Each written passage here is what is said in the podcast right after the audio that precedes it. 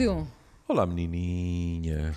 Amizade e relações sociais, duas coisas muito diferentes e se calhar. Uh... Santas palavras. Vamos ficar por aqui.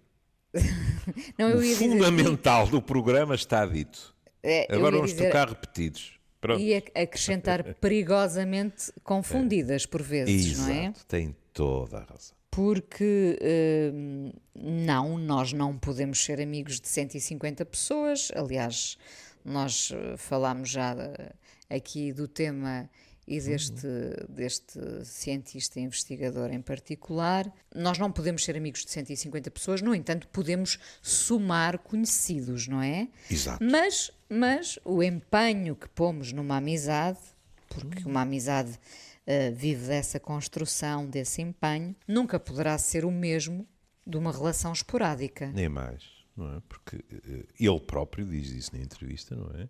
Isto de, das amizades dá trabalho porque é preciso investir. Dá uh, muito trabalho.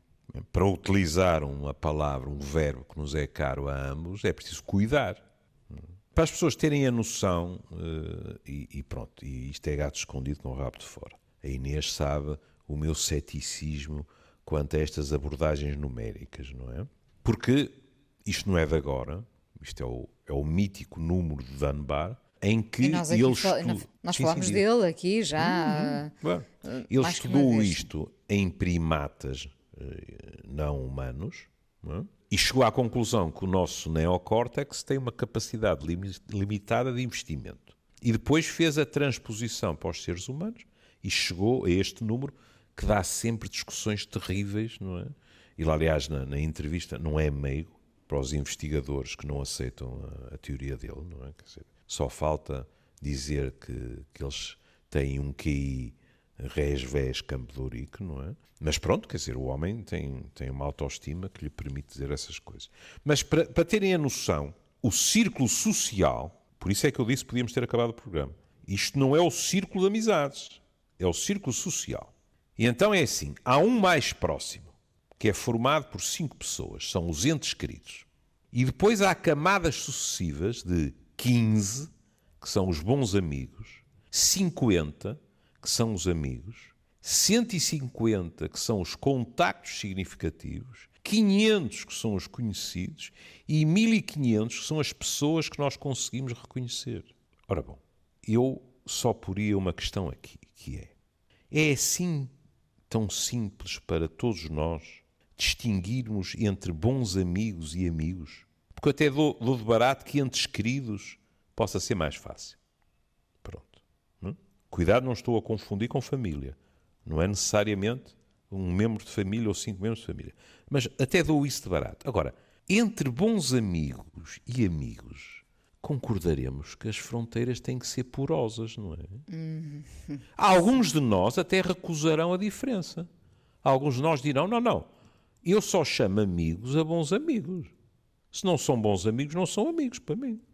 São conhecidos. Ou coisa desse género. Portanto, tudo isto é muito complicado.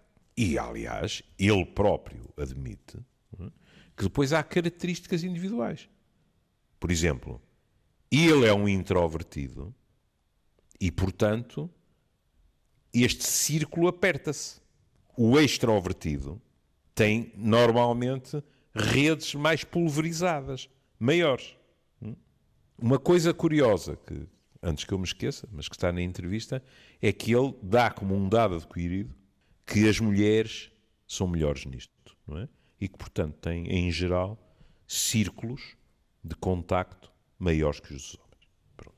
Isso para ele é um dado adquirido, digamos assim. Repare, Júlio, que nós, uhum. e, e, seguramente também falámos disso antes, nesta era uh, tecnológica e virtual, o conceito de amizade também mudou, não é? Mudou. Esta falsa proximidade que a tecnologia nos trouxe acabou por eh, abanar uh, o conceito de amizade e facilmente nós, por acaso no Instagram não se diz uh, amigos, diz-se seguidores, uhum. é? Uhum que até acho mais justo, embora seguidores às vezes pareça uma coisa ligada a uma seita, mas seguidores no sentido de followers, portanto, pessoas Uhum. que seguem X pessoa. O, o Facebook é que trouxe essa questão da, da- da amizade, não é? Ah, e isto foi dando pano para mangas porque alguém que é ah, nosso amigo no Facebook, muitas vezes, maior parte das vezes, não é nosso amigo na vida real, não é? Na vida tal como a vivemos. E isso não lhe acontece na vida real? Sei lá, quando a Inês vai fazer uma palestra, um workshop, não lhe aparecem pessoas que dizem nós somos amigos no Facebook Sim, sim. e que nós Claro nunca que vimos. Claro que sim. Sendo que eh, eh, eu tenho muito isso com os meus verdadeiros amigos, Uhum. a maior parte deles ou não são meus amigos no, no, no Facebook, imagino, ou se são, estão lá, mas não se manifestam, porque Sim, de certa é forma mesmo, é. é a mesma coisa, imagino. É, Isso fica para os outros, não é? Porque nós temos, vamos pensar que ainda é um privilégio privarmos, estarmos perto, sabermos coisas eh, que realmente interessam, porque, enfim, de afinidades forjadas estão as redes sociais cheias, não é? Sim, sim. Não é? E depois também há, há evoluções, digamos assim. Quer dizer, eh, eu, eu desencantei um artigo em que eh, uma, uma designer americana chamada Carly Ayres, é com Y, mas pode, pode haver qualquer coisa de, de portuguesame lá para trás. Ela criou um grupo no Slack, eu não faço a mínima ideia que é o Slack, mas deve Eu ser também não mais. sei. Pronto. Para colegas de profissão, e ela neste momento tem 84 canais moderados por 14 administradores. Não é? Veja isto. E as palavras dela fazem todo o sentido. Ela diz: Acho que há alguma verdade na ideia de que realmente há um limite de quanta informação você consegue guardar na cabeça. Eu não podia estar mais de acordo. Depois acrescenta: quanto mais você sabe sobre alguém, melhor é esse relacionamento. Mas isso provavelmente também limita o número de relacionamentos que você pode ter, como é evidente. Com certeza. Não é? A Inês, se quiser, de manhã, vai a todos os seus amigos do Facebook, ou até os amigos mais os seguidores, e manda uma mensagem a dizer: Bom dia, como está? E do outro lado as pessoas respondem: Muito obrigado, eu estou bem. E a Inês? E a Inês, se tiver tempo, pode dizer: Bem, obrigado, um dia bom. Isto é um contacto? É. Mas, sob certos aspectos, isto para mim nem é um conhecimento. A maquineta podia fazer isto. É Podia. praticamente um panfleto, digamos assim. é? Bom, às vezes é uma forma de nos enganarmos para nos sentirmos acompanhados. Também. Certo? Também, também. Ah, e imagino como uh, durante esta pandemia, eu espero daqui a dois anos não continuar a dizer uh, nesta pandemia, não é? Porque parece que não saímos Uhum. Esperemos. daqui. Esperemos. Sim, mas uh, eu percebo que durante esta pandemia terá sido uh, uh, uma arma muito eficaz para não nos sentirmos sozinhos, Uhum. Sem não é? dúvida, nem que, nem que fosse esse bom dia, uh, Sim, sim. desse lado está tudo bem, e às vezes bastava lermos que sim, não é? Ou, Sim, sim. pelo contrário, bastava lermos que alguém estava, dizia que estava em isolamento, não é? Para nós fazermos imediatamente uma ou duas perguntas. Mas Sim. estás bem? Precisas de alguma coisa? Precisas que te deixe aí alguma coisa? Enfim, Uhum. também, há sempre uh, o lado positivo de tudo isto, mas Sem dúvida, sem dúvida. não são De vez em quando eu fico a sentir-me culpado, porque, eh, por exemplo, no Facebook, no meio de, todos os comentários, não é? De vez em quando há, há- há um, há um bom dia ou, ou um boa noite a que eu respondo para si também. é? E não é assim tão raro a pessoa eh, mandar um feedback do género: Ah, há tanto tempo que não me respondia e uma pessoa que está inocente, não é? Porque se respondermos a todas essas mensagens, nós não podemos ir trabalhar sequer, não é? Mas por outro lado, pondo-nos nos sapatos do outro, uma pessoa pensa assim: epá, isto é importante para esta pessoa. Ouvir do outro lado um feedback. sim. Mas em relação, só para terminar o que eu estava a dizer, em relação a, a- esta mulher, ela diz, e não sei, não sei qual é a sua opinião, por exemplo. Enquanto isso, cada vez mais gente está a adotar a premissa de quanto menor, melhor, quando se trata da vida social online. Ou seja, gente que reduz o número para aprofundar as relações. Repara, eu, percebo perfeitamente isso, até porque, enfim, a minha amostra não, não, é, eh, não é grande, mas hum, Eu, eu acho que o mais importante é, sobretudo, separar as águas, não é? Uh, saber que aquilo é uma carpete onde expomos duas ou três coisas que nos uhum. apetece expor, mas que é uma, um lado uh, muito superficial das nossas vidas, ainda que às vezes seja importante passar determinadas mensagens. Atenção, não estou a uhum. desvalorizar a importância claro. das redes sociais. Estou é a dizer que aquilo é apenas uma parte de, das nossas vidas e que nós escolhemos muito bem, devíamos escolher a que queremos realmente viver. Sim, sim. E eu, eu penso que nós fazemos ainda uh, uh, confusão, às vezes, entre esses vários lados: o lado da exposição, o lado do privado e a tal coisa que eu insisto muito, que é o privilégio da escolha. Nós temos a capacidade de escolher muito bem o que queremos mostrar. E mostramos, eu, eu, posso mostrar imensas coisas, mas há coisas, para mim, sagradas. Hum. E essas não entram nessa, nessa dita carpete, claro, não é? Claro. Portanto, eh, eu percebo essa questão do quanto menor, melhor, hum. mas o, o, para mim, o menor, lá está, são os cinco ou seis amigos que nem sequer nunca se atrevem a pôr um comentário ah, nas nossas sim. coisas.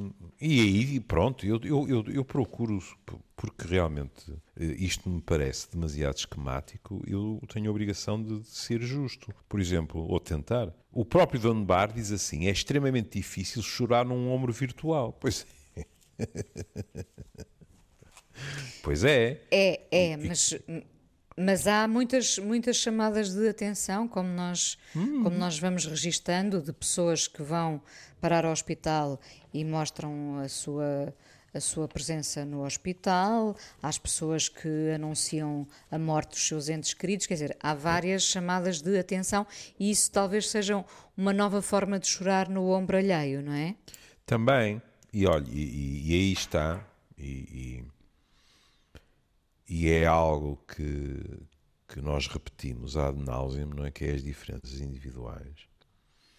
Uh, o estilo das pessoas lidarem com determinadas situações também não, não, explorou, não explorou pela internet.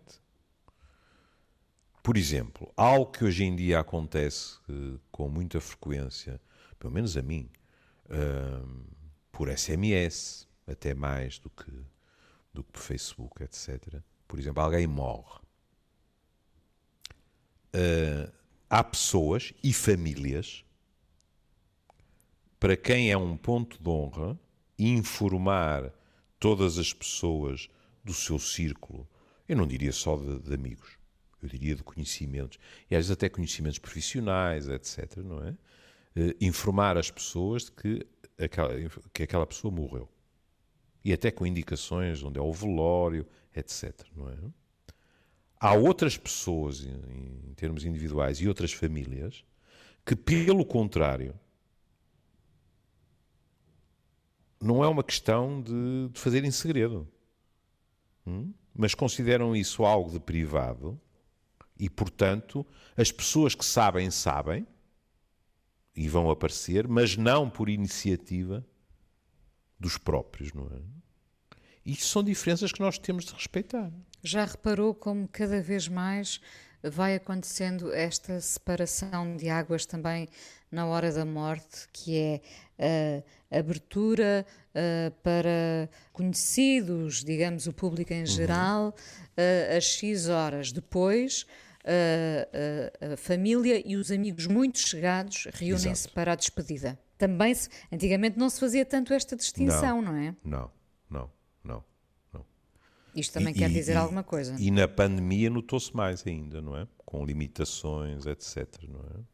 Agora, eh, nesta entrevista, não é, que é da Andréa Cunha Freitas, uma coisa que eu gostei muito é que logo na introdução à entrevista diz assim, uma da, e não é ele, não é? É quem fez a entrevista. Uma das ideias que transpira da investigação em medicina é que o número e, sobretudo, a qualidade de amizades estará diretamente relacionada com mais felicidade, melhor saúde e até menor risco de mortalidade. É verdade. É verdade. A medicina hoje em dia já não tem dúvidas quanto a isto. É? Pelo bem-estar proporcionado? Sim. Pela sensação de apoio. Hum? Já falámos disso em, em vários programas. A solidão é hoje um fator de risco por si. Hum? Não precisa de mais nada, não, não, não precisa que a pessoa uh, esteja deprimida ou isto ou aquilo. Não. A pessoa sentir-se, cuidado. Porque nós não temos o direito de decretar que alguém que nós consideramos que está só se sente só. Pode não acontecer. Portanto, é preciso que a pessoa sinta essa solidão. Essa pessoa fica fragilizada em termos físicos e psicológicos. É algo que hoje em dia já não oferece, digamos assim, dúvidas aos meus colegas. É? Portanto, deve ser cultivado. Imagina, ainda há, há, uns tempos falávamos aqui das aulas de dança na Junta hum. de, de, Freguesia de Bonfim. É verdade. Um, todas essas atividades devem ser cultivadas, devem ser incentivadas. Sim. Seguramente. Em termos de saúde comunitária, ao apoiar esse tipo de atividades, nós estamos no reino da prevenção da doença. Se quiser dizer de uma maneira que me agrada mais e que a Organização Mundial de Saúde privilegia cada vez mais, nós estamos no reino da promoção da saúde. É verdade. Sim. Uma coisa que me espantou, porque uh, quando nós falamos aqui de, desta, deste número que assusta, não é? Dos 150 amigos, uma rede de, de, relações sociais onde cabem 150, não é? Uhum. Eu não me lembro de eh, ter sido contabilizada a família como parte integrante destes 150. E ele diz que sim. Ele diz que a família constitui cerca de metade é. das nossas redes sociais de 150. E lá vem outro número, não é? E isso a mim confunde muito, não é? Ele tem, ele tem certezas completamente inabaláveis. É? Família, metade. Hum? Ora, estas questões são extremamente variáveis. Pois, ele diz, a família não ocorre fora dos 150. Bom, há pessoas que não têm relações familiares sequer, não é? Aí está. Ou que têm meramente protocolares. Exato. Não é? é tão horrorosamente simples como isso. É? é? evidente, como eu disse há bocado, ele admite que as variáveis individuais afetam o tamanho do círculo social e que as pessoas, isto já é mais interessante, as pessoas podem passar de determinados círculos para outros, não é? Isto, de certa maneira, faz pensar no inferno de Dante, não é? Mas enfim, pronto. Mas veja, por exemplo, voltando ao que eu disse há pouco, o que é que uma pessoa tem que fazer para passar de amigo para bom amigo ou vice-versa. Isto é profundamente subjetivo, não é? Ainda indo mais lá atrás, de conhecido uhum. para amigo e para bom, depois para bom amigo, não é? Pois é. É. E pronto, a todos nos aconteceu termos o privilégio. Portanto, todos os amigos foram em algum momento conhecidos. Exato. E agora até podemos ir mais longe. E todos os conhecidos foram em algum momento desconhecidos. Também. E há alguns, e há alguns amigos que depois passam a conhecidos. É verdade. Também há, também há. Eu ia, ia acrescentar a meramente conhecidos. Uhum. É? Pronto. Sim. Claro que aqui poderíamos armar ao pingarelho e dizer assim, com exceção da mãe, não é? Porque a criança, desde sempre, digamos assim, conhece a mãe. É? Pronto. Isso levar-nos-ia com facilidade a a questões da, da psicanálise, etc. Porque, e agora não indo para a psicanálise, pensando nessa, nesse trajeto que a Inês falava, é inevitável pensarmos que eh, a mãe parte com avanço em relação a toda a gente. É? Já houve um determinado tipo de relação de que sabemos muito pouco, inútero, aquela criança ter nove meses dentro daquele corpo. Uhum. E quando se fala aqui, como ele fala, das questões da amizade, das endorfinas, etc., ele está a falar de substâncias químicas. Essas substâncias químicas, muitas delas, passam de, da mãe para a criança e em sentido contrário. Nós não fazemos ideia, penso eu, se calhar, já avançaram muito nisso, mas uh, confesso a minha ignorância. Nós não sabemos a influência que isso tem. Mas basta-nos ver uma criança a mamar, adormecer no colo de sua mãe, etc., para admitirmos que aquilo é uma relação muito específica, quando é boa, como é evidente. Há mães que rejeitam os seus filhos, consciente ou inconscientemente. Pronto. Quando a relação é boa, é muito difícil que aquilo não tenha, digamos assim, uma capacidade de deixar uma marca que é diferente das outras. Porque muito precoce. E a ausência, repete, digamos assim. essa relação. É, e a ausência desse cuidar. Cuidado que eu não, eu não estou aqui a dizer que, eh, admitindo que estamos perante um casal heterossexual, que o pai é uma figura periférica e que não importa, longe disso. Mas quer queiramos, quer não, mesmo aqueles pais que dizem eh, aquela frase que eu adoro, que é estamos grávidos. O casal diz agora, isso. É? Agora dizem é. muito, sim. Tivemos um filho, etc. Dizem no plural, o que eu acho uma delícia, mas quer queiramos, quer não, há ali, até a nível biológico, uma diferença. E nós não sabemos o suficiente de como é que isso influencia. Em contrapartida, a questão do cuidar, há uma frase dele, que é uma frase muito bonita. Ele diz: As amizades custam muito caro em termos de tempo. Lá está. É preciso regá-las. Não é só o amor que precisa ser regado. Não, claro. Para durar, as amizades também. E dão trabalho e, hum. e, e, recuamos e avançamos para, hum. para voltar a recuar e, e perguntamos-nos mas porquê é que eu aturo esta, esta pessoa, não é? Até descobrirmos às vezes que, que sim, que vale a pena. A amizade é um investimento sem, é, sem é, é, a parte é felizmente eh, materialista e financeira. A amizade é um investimento, portanto, nós temos que dar muito de nós, a outra pessoa tem que dar muito de si para resultar. É? Mas nós eh, às vezes perguntamos porquê é que eu ando a investir o meu tempo nesta pessoa e às vezes temos lá está de recuar, virar costas e decidir que afinal aquela pessoa na nossa vida traz-nos mais coisas negativas do que positivas, eu acho que é legítimo também fazermos essa soma. Atenção, não é? E, e depois somos obrigados a fazer lutos de amizade. Também. Nós estamos muito habituados a falar ou de lutos estrito senso, não é? Ou de lutos de relações amorosas. A Inês sabe a minha opinião. Os lutos por uma amizade que foi considerada íntima, sobretudo, são lutos extremamente dolorosos. E isso faz-me lembrar uma, uma, uma frase da Marguerite Yourcenar que dizia que a amizade era, acima de tudo, certeza. É isso que a distingue do amor. Pronto. Como todas estas frases, isto é uma generalização. Não? É? Porque eh, pessoas poderão responder de uma forma legítima mas também há incertezas nas amizades e também há certezas no amor. Mas eu percebo o que ela queria dizer. É muito curioso verificar como no amor, e há, ah, pronto, aqui o profissional acaba sempre por levantar o dedo e pedir também uh, uns, uns, segundos de tempo de antena. É, é extraordinário como os anos passaram o mundo mudou de, de, imensas formas, algumas delas magníficas, digamos assim. Não lhe escondo o prazer que, que me deu ler uh, a presidente van der Leyen uh, a descascar completamente na lei 1 que mistura gays, uh, transexuais, violação, etc, etc. Uma coisa perfeitamente ignóbil, na minha opinião. Mas é curioso que as pessoas chegam e muitas vezes falam no amor de uma forma, como é que eu lhe ia dizer isto?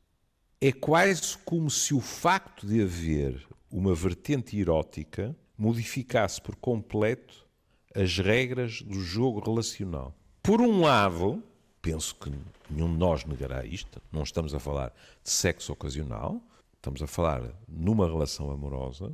Por um lado, as pessoas argumentarão, mas isso é uma, é, é uma dimensão diferente e profunda de intimidade, que em princípio não existe na amizade. É verdade.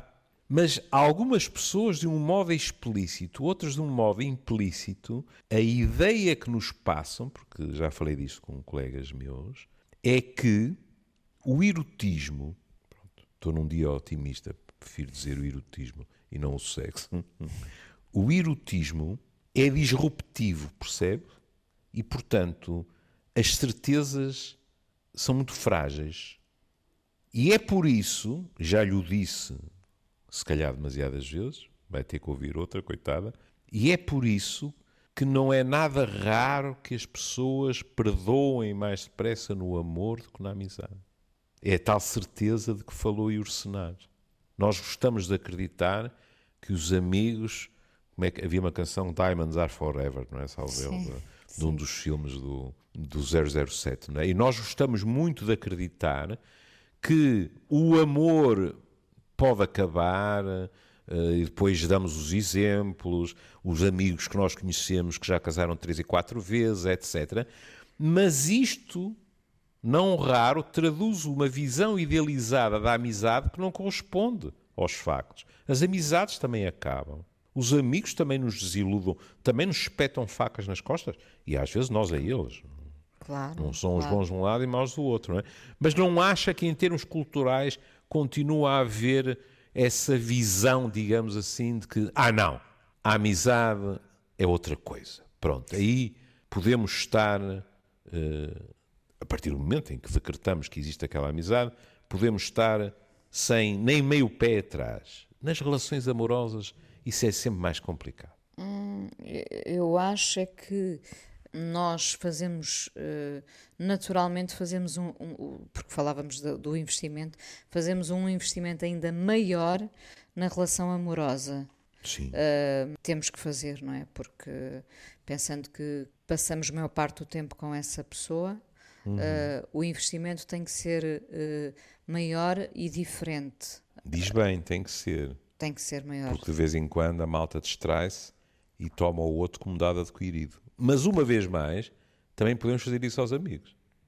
Também, também. É? Recentemente, mas... uma, uma amiga minha de décadas passou-me um raspanete ao telefone, dizendo: Mas que é isto?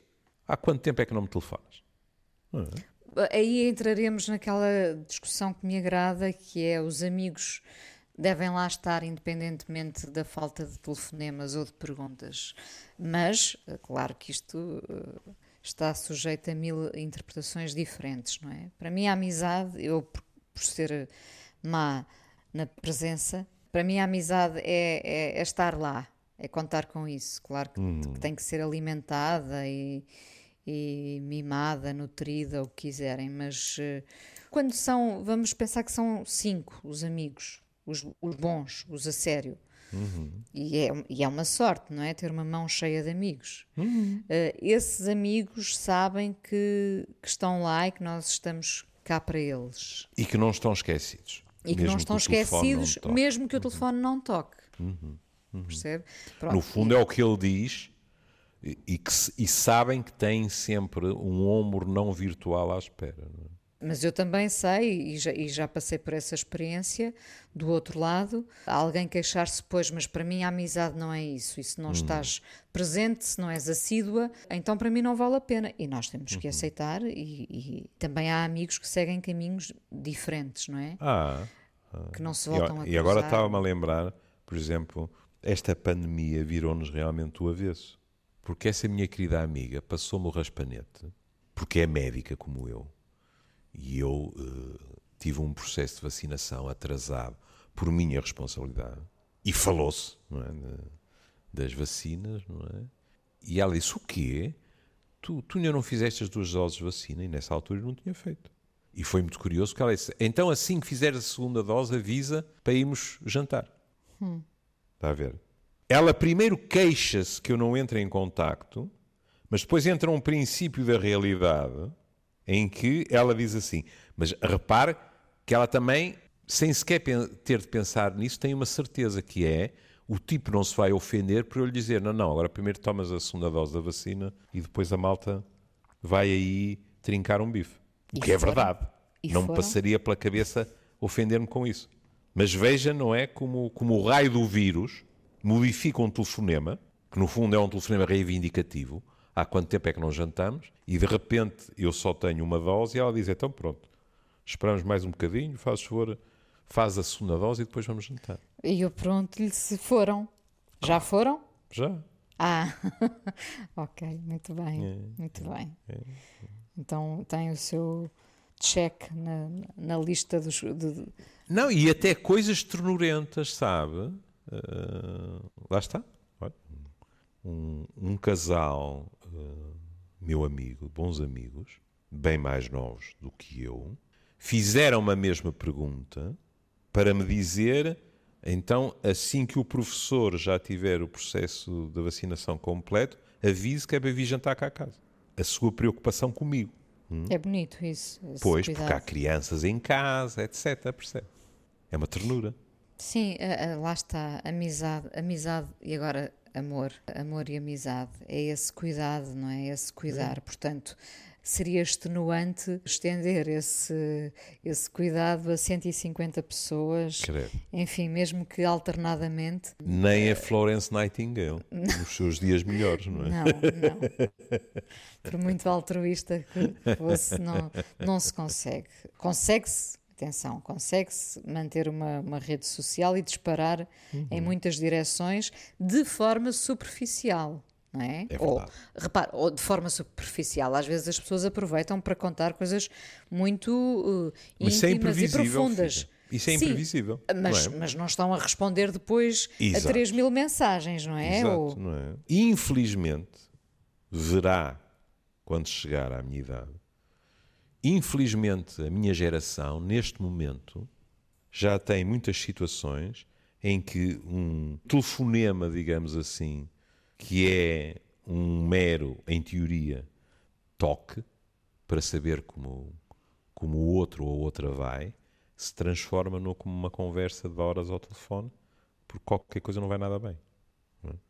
O que é inevitável à medida que vamos avançando na idade, não é?